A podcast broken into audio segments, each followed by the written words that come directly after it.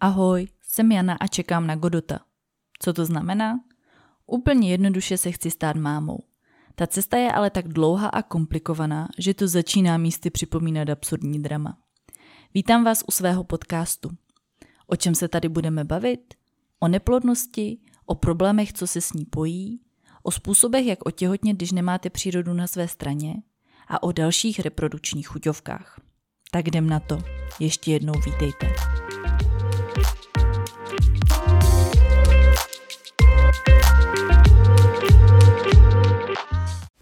Ahoj, já jsem vám chtěla na začátek poděkovat za moc milé reakce a ohlasy na podcast.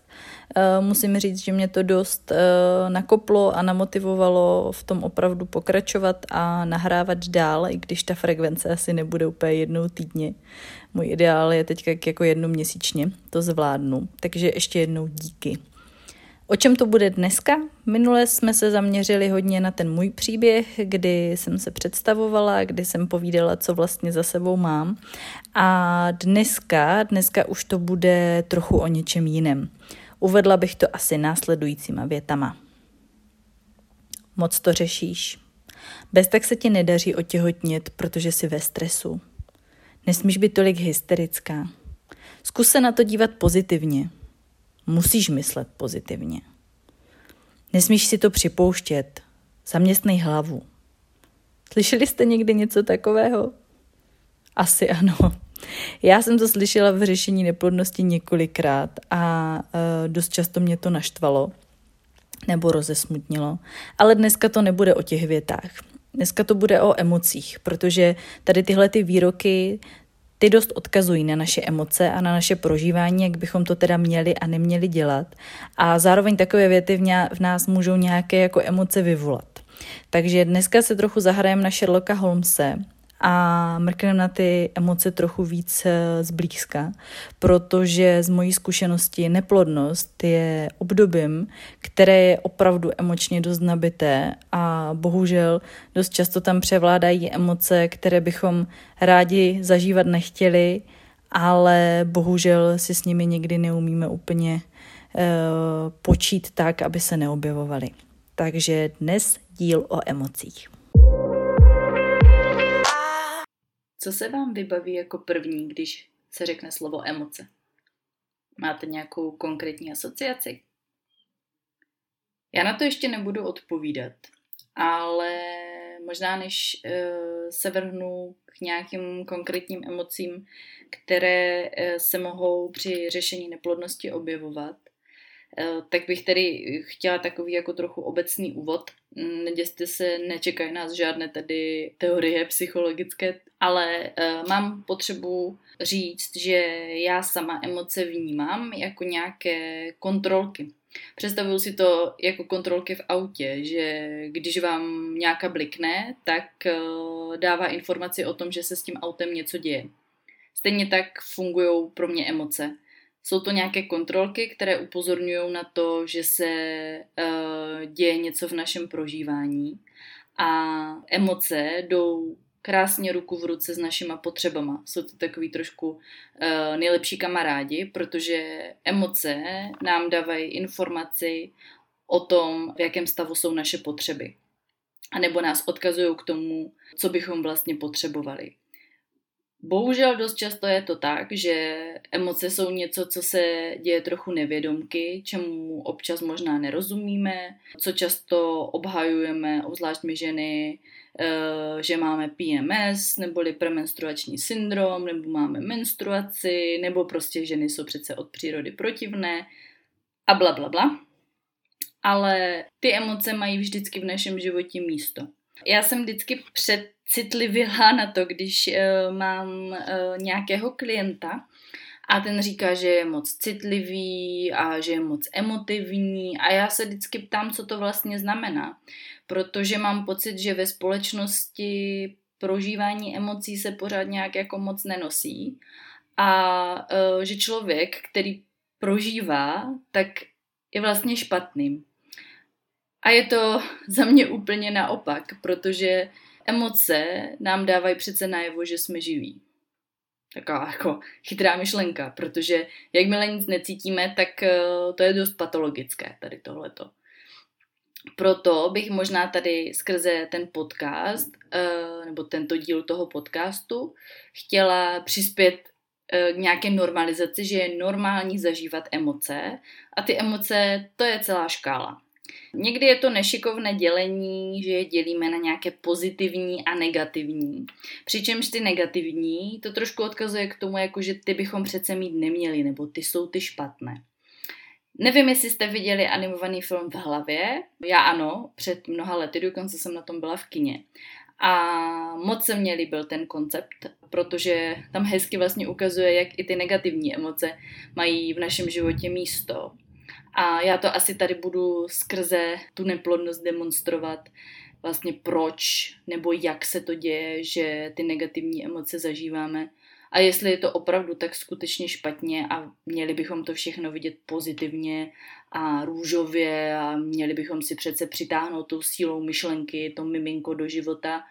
Prosím vás, jestli by to takhle fungovalo, tak bych těch dětí měla asi třicet.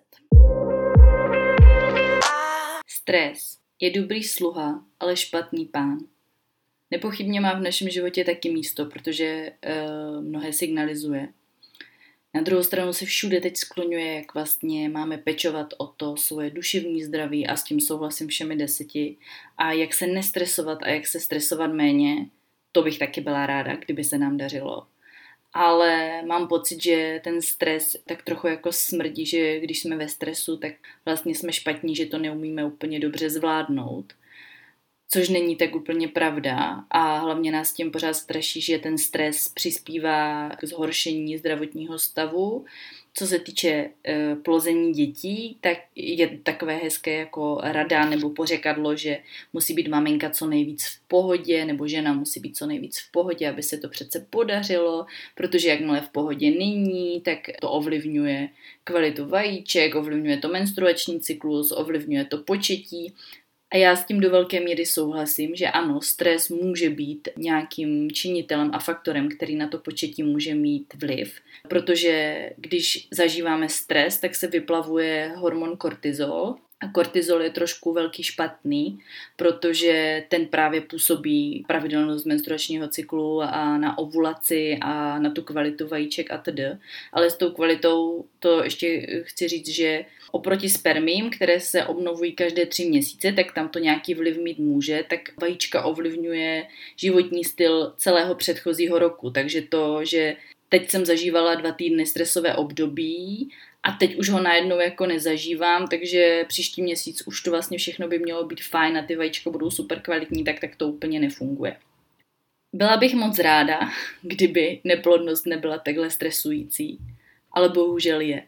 A myslím si, že je oprávněně stresující, protože pokud vám někdo říká, že musíte myslet pozitivně a nesmíte být ve stresu a musíte myslet na jiné věci a musíte se rozptýlit, tak to je podle mě člověk, který nikdy tady tuhletu zkušenost nezažil a nemyslím teď jen zkušenost s neplodností, ale vůbec zkušenost s něčím, nebo zkušenost ze situací, kdy v životě něco moc chcete, nejste schopni tu potřebu naplnit. Jsem chtěla říct, že nejste schopni toho dosáhnout, ale dítě není nějaký úkol, který můžete splnit, nebo nějaká dovednost, kterou se můžete naučit. Myslím si, že naše mozky v této společnosti jsou takhle trošku nastavené, protože já jsem si třeba jako dlouho říkala, že to pokořím a že prostě je to další nějaká výzva, se kterou se musím poprat, ale jestli jsem se za pět let něco naučila, tak já mám na to minimální vliv, jestli se mi podaří otěhotnět nebo ne. Protože jsem vyzkoušela mnohé, medicína vyzkoušela mnohé a zatím nic nefungovalo. A troufám si tvrdit, že jsem měla období úplně bez stresu, naopak jsem měla období, kdy jsem byla extrémně vystresovaná a tady tahle stresová situace. Pokud by to bylo zařízené tak, že kdykoliv je žena ve stresu, tak nepočne dítě, tak v tom případě bych potřebovala vysvětlit, jak je možné, že žena nechtěně otěhotní při znásilnění, nebo že se rodily děti za války, nebo že se právě rodily děti z sexuálního obtěžování, z incestu, z nějakého sexuálního napadení a podobně. Ano, stres je, a psychická pohoda je mocná čarodějka, ale troufám si tvrdit, že biologie je v tomhle ještě mocnější. Jenom ta biologie je někdy něčím narušena.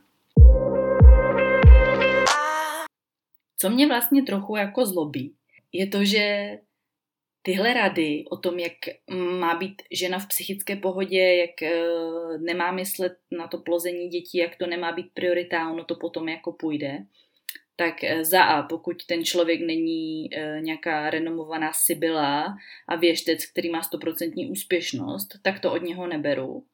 A druhá věc je, jak to, že se to vlastně všechno říká jenom ženám. A teď nechci znít jako nějaká feministka a vůbec to nemyslím jako nějaký hejt vůči chlapům, protože si myslím, že za to vůbec nemůžou. Navíc tyhle věty mnohem častěji se říkají ženy než muži. Já jsem teda asi od žádného chlapa ve svém okolí neslyšela, že by mi říkal, moc se na to upínáš, jsi vystresovaná, dej se do čilu. Tak to se mi nikdy v životě nestalo. Nerozumím tomu, proč vlastně neříkáme i těm našim mužům, že jsou ve stresu a jestli by neměli pečovat o své mentální zdraví a že by neměli, možná ne neplodnost, ale že by neměli asi tolik jako řešit ty věci a myslet na to, že přece teďka plodíme dítě, protože jestli stres ovlivňuje kvalitu vajíček, početí, ovulaci a td., tak stejně tak stres může ovlivňovat kvalitu spermií, jejich morfologii, jejich pohyblivost a td. Ale u mužů to prostě nikdo neřeší. Zamysleli jste se nad tím někdy? Já vlastně asi teďka poprvé a e, cítím takovou jako trochu nespravedlnost, jo, protože už tak ta žena e, nese všechna tady tahleta příkoří a za to nemůže, prostě takhle je to jako nastaveno přírodou. Ale ještě jí potom někdo má tu drzost jako říkat, jak by vlastně měla zacházet se svým emočním životem.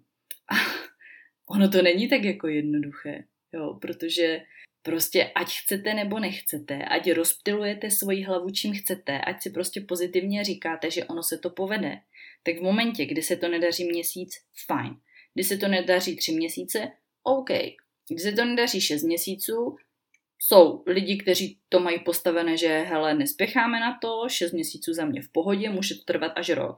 Ale když se vám to nedaří rok a víc a už máte za sebou i nějaká vyšetření, nějaké pokusy, nějaké hormonální stimulace, mezi náma ono to už potom nejde.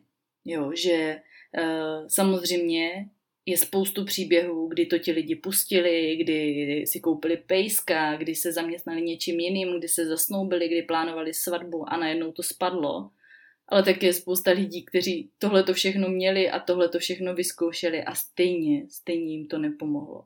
A teď už nechám toho kverulování a možná se pojďme podívat teda na ty konkrétní emoce, které můžete při řešení neplodnosti zažívat, nebo které vlastně jsem zažívala i tak trochu já.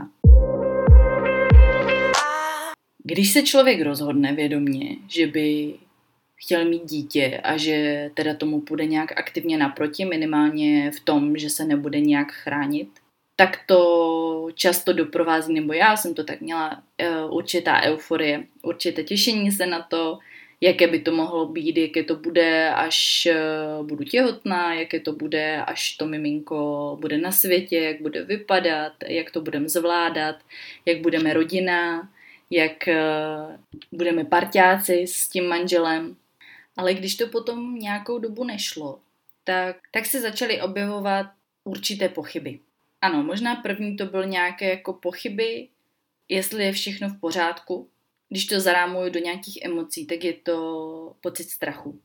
Myslím si, že pocit strachu je pro mě asi jedna z nejvýraznějších emocí, které v tomto zažívám.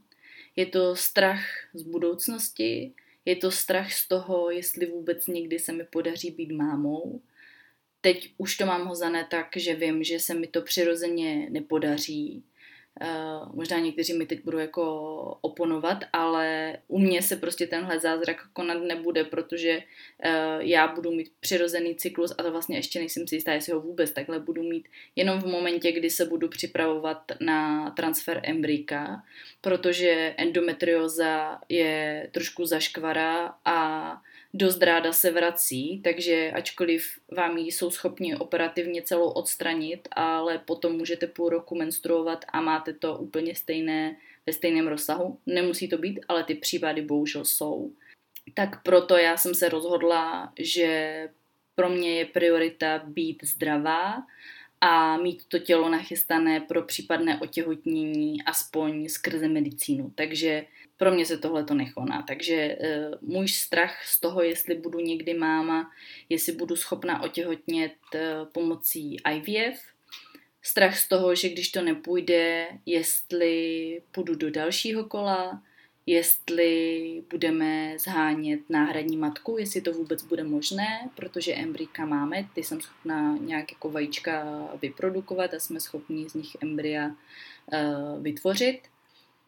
A nebo budeme procesem adopce a jestli to ustojím, jestli, jestli jsem ochotná nemít vlastní děti, nebo ochotná. Jestli ochotná asi jsem, ale jaké to pro mě bude, jaké to pro mě bude, když, když ty vlastní děti mít nebudu. Ten strach se pojí i v různých dílčích krocích na té cestě. Jo? Strach z toho, že vám někdo řekne, že je s váma něco zlé a že to vlastně není moc snadno řešitelné. Strach z toho, jaké ty procedury budou. Strach z bolesti, strach z komplikací, strach z hyperstimulačního syndromu, strach z toho, že to nebude fungovat, strach z toho, že se to podepíše na vašem partnerství. Prostě strach z mnoha a z mnoha věcí. A myslím si, že ten strach je oprávněně na místě, protože nějaká nejistota, jo, že když se zamyslíme nad tím, co lidi nejvíc úzkostňuje a stresuje, dost často na těch prvních příčkách e, bývá nějaká jako nejistota. Protože když nevíme, co s náma bude, tak se nemůžeme podle toho moc jako zařídit. A to je asi něco, co mě vlastně stresuje nejvíc, nebo mám z toho nejvíc obavy, že neznám ty odpovědi a že není nikdo, kdo by mi ty odpovědi dal. A myslím si, že to v té neplodnosti vlastně nemůže říct jako nikdo nikomu, že se to povede nebo nepovede, protože má někdo nějaký špatný verdikt, že mu řeknou, že je prostě malá šance na to, aby spontánně počali dítě a ejhle, do půl roku jsou těhotní. A pak jsou lidi, kterým udělají jako desítky vyšetření, mají za sebou x pokusů a mají diagnózu neobjasněná neplodnost. Jo, prostě se to stane, jsou to nějaké mikrofaktory. Někdy to může být vajíčko úplně super skvěle kvalitní, někdy ta spermie může být taky super skvěle kvalitní, můžeme mít geneticky každý úplně jako perfektní testy a pak se ty naše pohlavní buňky dají dohromady a nějak to k sobě prostě neladí. Těch důvodů je prostě mnoho a ta garance je vlastně nulová. Jo, nikdo vám neřekne, že to dítě mít budete. A to mě na tom přijde jako poměrně dost děsivá představa. Snažím se s ní pracovat. Jsem chtěla říct, že se, s ní snažím ne, že se ji snažím nepřipouštět, ale o nepřipouštění si negativních emocí tam teprve dojdu. Tak snažím se se svým strachem pracovat. Tak bych to řekla. Další emocí, která se objevovala, tak je lítost.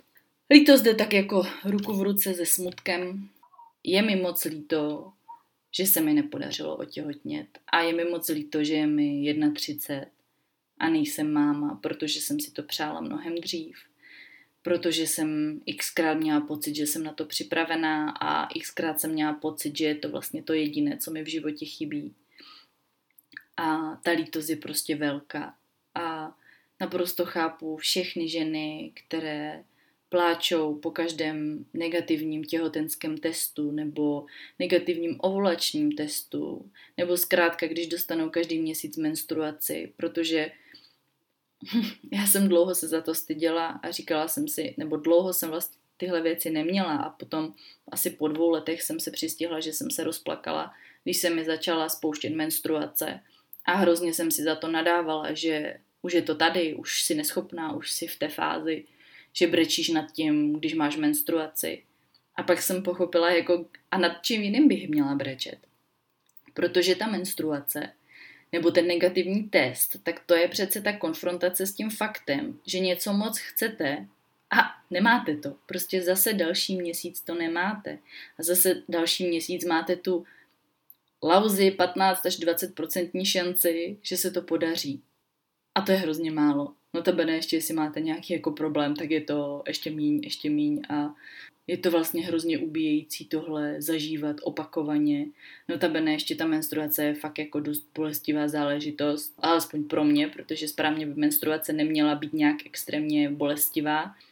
Smutek je něco, s čím jsem se dlouho učila zacházet ve smyslu vůbec si ho dovolit prožívat. A nejenom při řešení neplodnosti, se smutkem jsem bojovala daleko, daleko dřív, ale hrozně dobře mi funguje vlastně se vyplakat, že slzy nejsou slabost ani u kluku, ani u holek, ani u dětí, ani u dospělých. Slzy jsou normální mechanismus, jak, jak ten smutek, jak mu dát volný průběh a prostě truchlit, no, protože mezi náma, ono, ta menstruace je vlastně takové jako každoměsíční truchlení nad tím, že ani tentokrát to miminko nevzniklo, ani tentokrát není šance, že za devět měsíců porodíte dítě. A kdy jindy bychom měli plakat, než tehdy. A je v pořádku, když nepláčete. Jo, teď ať to zase neříkám, prostě pojďme všichni plakat. Ale pokud to tak cítíte, pokud zažíváte lítost, pokud zažíváte smutek z x dalších jako důvodů, protože ještě mě napadá vlastně jedna situace, kdy ten smutek jako nastává. A to je, když otěhotní někdo ve vašem okolí. Hm. To je komplexní situace, která podle mě ještě může být doprovázena závistí, žárlivostí a vztekem. Ale vlastně často je tam ten smutek v tom, že jako mně se to neděje, že je to zase ten další konfrontační fakt, že já to moc chci, nemám to a někdo jiný to má a třeba to šlo fakt hrozně snadno.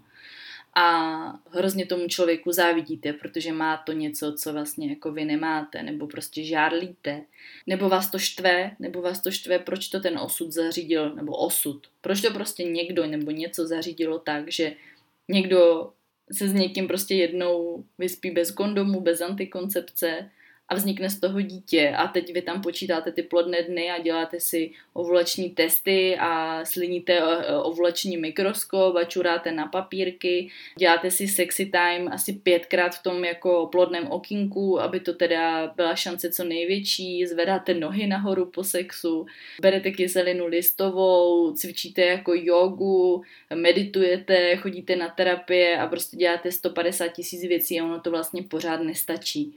A to je hrozně k naštvání. Tak teď jsem si udělala takové intro k tomu vzteku. Vztek je jedna z mých oblíbených emocí. Hm. Kdo mě zná, tak bude možná překvapený, protože já se moc nevztekám, jo? Nebo můj muž ví, že se vztekám. Ale dlouho jsem se nevztekala, protože mm, přece vztek to se jako nenosí, jo? A ještě ženy se nevstekají, jako vstekající ženy, to je odpudivé, to jsou hysterické ženské. Prosím vás, není moc rozdíl mezi mužem a ženou a výskytem emocí u nich. Jo? To je jako, každý člověk máme nějakou emoční výbavu, je rozdíl mezi e, muži a ženami, že možná některé věci na ně reagujeme jinak. E, nevím, jestli je to dané úplně biologicky, spíš si myslím, že je to dané společensky, protože u mužů se zcela popírají, že mají nějaké emoce a u žen se zcela popírá, že mají nějaké potřeby, protože ženy se mají přece trochu z principu obětovat pro tu rodinu a být ty matky a manželky a td. A ženy ty mají ty svoje emoce a pocity, tak ať si o tom vykládají a my chlapi, my máme jako ty potřeby, my konáme, my děláme ty strategie. No tak blbost. Není v tom pro mě rozdíl, jestli to tak někdo je, je prostě rozdíl mezi náma jako mezi individuama, ale ne úplně jako mezi pohlavíma. Tak jak chlapi zažívají vztek, tak i my ženy občas zažíváme vztek a zažíváme ho, protože se nám něco nedaří, nebo protože nám někdo šlápl na kuří oko, nebo se dotkl nějakého citlivého místa. A vztek je super emoce v tom, že je extrémně aktivní. Jak jsme se bavili o smutku, smutek je vyčerpávající emoce, nebo taková jako sklidňující, má to nějakou energii, ale je to takové jako hodně, hodně, hodně nízko.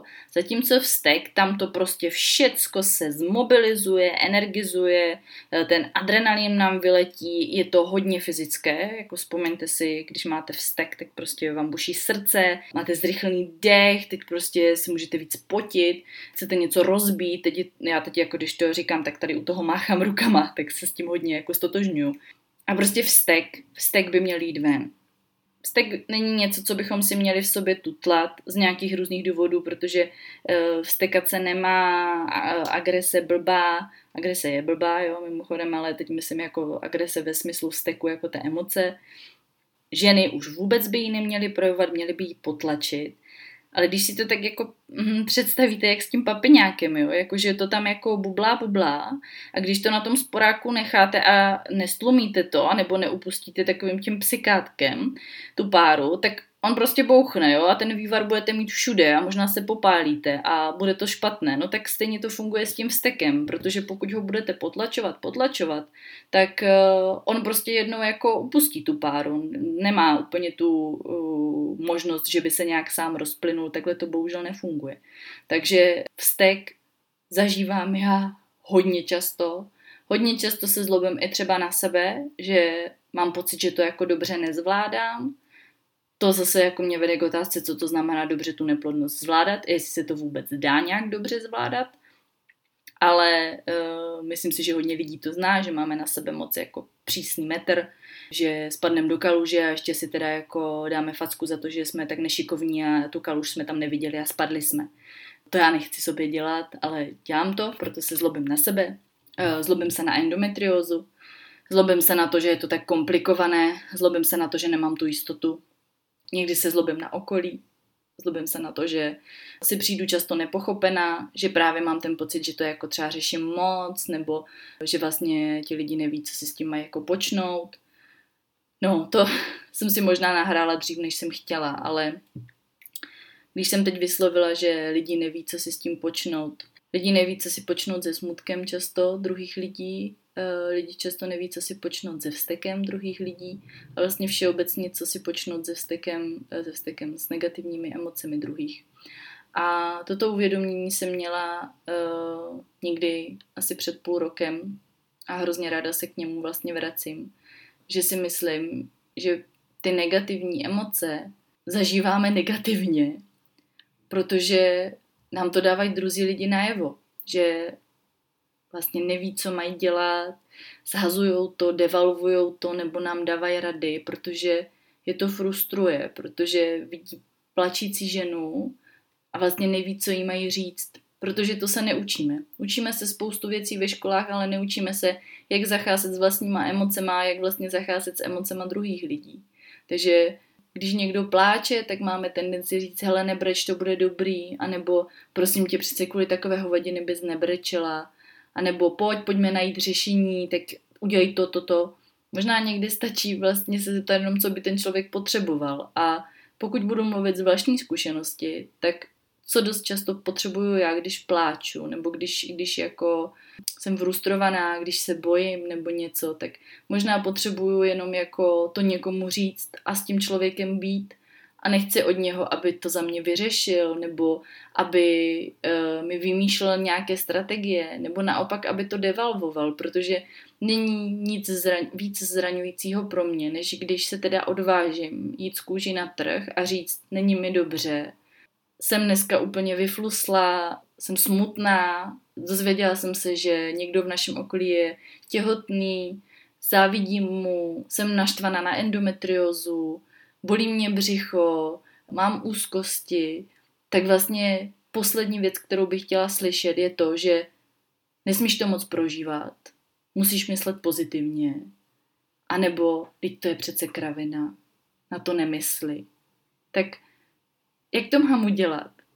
Jak nemám myslet na to, že se mi teďka nedaří dobře? Jak, jak mám opustit to, že cítím v žaludku, že mám strach, že se mi derou do očí slzy a neumím je zastavit. Jak se to dělá? Jak, jak vlastně... No, že ti lidi jsou hrozně v tomhle chytří, že nám říkají jako ty nápady, co by mohli udělat, ale jako věřte nám, my, my to asi víme, my jako nechceme možná, pokud to není nějak účelové, ale tak jako nepláčem z důvodu jako tady for fun, jo, nebo prostě, že vás chceme pobavit, prostě pláčem, protože je nám něco líto, nebo něco nás rozesmutnilo, už to neumím zvládnout jinak, zasahuje mě to hodně, potřebuju brečet, tak vlastně nechte nás brečet. To je, to je možná jako jediné, co, co, co potřebujeme, nebo fakt se, fakt se ptát na tu potřebu. To, um, já to asi musím tady jako zdůrazňovat a ještě to řeknu určitě na konci, že co můžete pro blízkého udělat, nebo pro sebe možná i udělat, když je vám zle, je zeptat se, co byste teď potřebovali. Protože, jak jsem to říkala na začátku, emoce je nejlepší kamarád potřeby a dost často nám ta emoce říká vlastně, co se s náma děje. Jo, je to takový jako hezký mechanismus, jak ty emoce trošku brát, trochu ty negativní, jako dobré sluhy a dobré pány a nejenom jako něco, kdy si připadáme jako selhání. Asi poslední věc, kterou bych tady ráda zmínila, je pocit frustrace. Frustrace je něco, nebo je to stav, kdy se nám dlouhodobě nedaří naplnit naši potřebu. Konkrétně u té neplodnosti je, že se nám dlouhodobě nedaří mít dítě nebo stát se rodičem. A je to hrozně, hrozně náročný stav, protože ta frustrace, to je jako moje věrná společnice. Já jsem dost často frustrovaná. A jsem frustrovaná hlavně z toho, že proto nemůžu vůbec nic udělat. Nebo už jsem vyčerpala všechno, co proto udělat můžu a pořád to nemám ve svých rukách. A je to pro mě hrozně, hrozně frustrující. A dost často jsem si to nějak vyčítala. Byla jsem přesně na sebe vzteklá. Byla jsem z toho jako zoufalá. Ale normalizovala jsem si to, že kdy jindy bych měla se cítit frustrovaná, když člověk třeba dočasně ochrne a nějakým způsobem se snaží postavit na nohy a nejde to a nejde to, no tak ho to prostě frustruje, jo? Protože by chtěl chodit, protože se snaží, protože proto třeba dělá maximum, chodí na všechny rehabilitace a tak, ale třeba prognoza je, že už se nikdy nepostaví. No nějaký přísný příklad, ale jenom vlastně to chci přiblížit, že ta potřeba stát se mámou je u mnohých z nás jako velmi silná a čím déle se jí nedaří naplnit, tak tím víc té frustrace tam je a je a je vlastně otázka, jak té frustraci potom ulevit.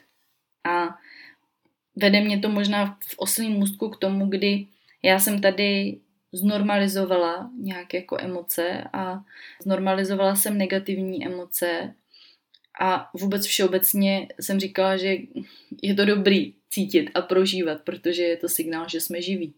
Ale otázka potom je, jak s těma emocema naložit, protože každý máme ty strategie a mechanismy jiné. Jo? Že jako je OK cítit vztek, ale není OK rozmlátit celý obyvák, jo? Nebo není OK zlomit partnerovi ruku, nebo uh, není OK uh, se pořezat s tím smutkem, tak je OK jako plakat, ale asi není OK plakat měsíc v kuse, nebýt schopný vstanout z postele, nejíst, nepít, protože ten smutek je vlastně takhle žalostný.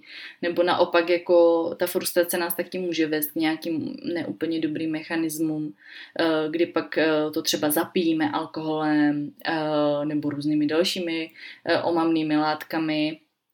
Nebo naopak potom jsme jako agresivní, jo, co se strachu týče, tak ten strach nás taky může paralyzovat jako do podoby, kdy se pořád třepeme, třeseme, bolí nás žaludek, točí se nám hlava, nejsme schopni vyjít z baráku, můžeme mít návaly paniky, kdy máme pocit, že umíráme, že to srdce se nám rozkočí, jak jako rychle buší, že nám začnou odumírat, nebo máme pocit, že nám odumírají nohy a ruce, že nám mravenčí v konečcích prstů, tak tohle, tyhle všechny stavy už samozřejmě jsou za nějakou hranicí normálnosti. A tady si možná jako budu dělat polívčičku sam a budu si přihřívat polívčičku sama pro sebe, ale tohle je přesně potom signál pro vás, že možná už potřebujete pomoc. E, jakým způsobem si každý pomáhá, to, to nechávám na něj, ale od toho přesně slouží psychologové, psychoterapeuti a potažmo psychiatři, kdy už to opravdu narušuje běžný chod života, takže nejste schopni vylézt z domu. Tak to je opravdu ten signál pro to, že to není žádná hanba. A e, přijde mi to ba naopak jako velká odvaha a kuráž e, zhodnotit, že už na to sám nestačím a že bych s tím potřeboval pomoct. Poslední věc, kterou bych tady e, na závěr zmínila, ta toxická pozitivita v tom, že musíš myslet pozitivně a nemysli na to a moc to neřeš. Já nejsem fanda potlačování negativních emocí, protože mám osvědčené, že čím víc vynaložím energie na to, abych před tou emocí utekla, abych nezažívala strach, abych nebyla smutná, abych se nevstekala, tak tím víc vyčerpaná jsem a vlastně ta emoce neodezní. Jo, že vy ji můžete do nějaké míry popírat, ale ona se stejně objeví. Co s tím? Každý to dělá jinak, ale možná co, co vlastně bych vám chtěla předat tady na závěr, je to, že je OK si dovolit zažívat negativní emoce.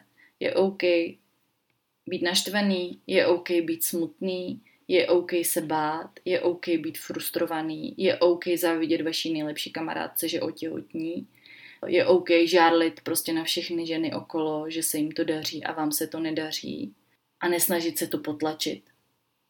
Samozřejmě, když už to trvá dlouho, pak je to zase ten signál, pojďme s tím něco dělat. Ale negativní emoce mají místo. A co jsem se naučila já, je, že když si to dovolím, když si dovolím brečet, když si dovolím přiznat, že je mi špatně, tak se mi mnohem, mnohem rychleji daří potom zase koncentrovat a nějak se stabilizovat, protože najednou už tu energii nespotřebovávám tolik na to, abych to držela a abych držela sama sebe, ale můžu tu energii pustit vlastně úplně jiným směrem a třeba do věcí, které mi přinášejí radost, protože jestli je pro mě něco hrozně důležité v tady tomhletom období, tak přesně mít věci a lidi ve svém okolí, které mi dělají dobře, kteří mi cítí jako to, že se raduju, že se na něco těším, že zažívám štěstí, že zažívám lásku, že zažívám překvapení, protože ta neplodnost, to není tím zdrojem. To vám tady tyhle věci bohužel nepřinese, to vám pak přinese to těhotenství, ale neplodnost opravdu moc těch pozitivních emocí sebou nenese. I když jsou drobné výjimky, jako to třeba, když máte šest zdravých embryek zamražených, i když vám doktoři předpovídali, že to jako můžou být třeba tak maximálně dvě, tak to je potom velká radost. Tak jsme úplně na konci. Vypíchnu z toho asi takové tři klíčové myšlenky. Emoce jsou kontrolky v autě. Jsou to nositele informace a říkají nám, co se s náma děje, co se děje v našem vnitřním světě a odkazují nás na naše potřeby, protože emoce a potřeby jsou nejlepší kamarádi. Věc druhá, je přirozené zažívat negativní emoce, když řešíme neplodnost. Není to žádná hanba, je možná fajn si je připustit, je možná fajn si je dovolit, tak jak naše kapacity nám dovolí. Protože čím více je budeme potlačovat, tím více energie na to spotřebujeme a výsledek je stejně takový, že nás potom možná překvapí v momentě, kdy to nejméně čekáme. A věc třetí, pokud si dovolím nějaké emoce prožít, ale mají tak ničivou sílu a vedou nás k nějakým opravdu špatným věcem nebo nefunkčním věcem a e, neumíme se zmobilizovat a neumíme s nimi normálně fungovat, je to signálem, protože možná budeme potřebovat pomoc. A možná to může být pomoc partnera, může to být pomoc někoho z rodiny, z blízkého okolí, z přátel, ale možná je to taky signál, protože potřebuju už někoho, kdo je v tom kovanější a kdo je na to studovaný, ať už je to psycholog, psychoterapeut anebo psychiatr. A teď už jsme na úplném konci a já se s vámi chci rozloučit možná s otázkou nebo s, takovou, s takovým tipem nebo inspirací, že až vám bude nejhůř, nebo až bude nejhůř někomu, koho máte rádi, tak se ptejte, co od vás ten člověk potřebuje, anebo co vy sami potřebujete. Tak se mějte krásně a budu se těšit zase příště. Ahoj!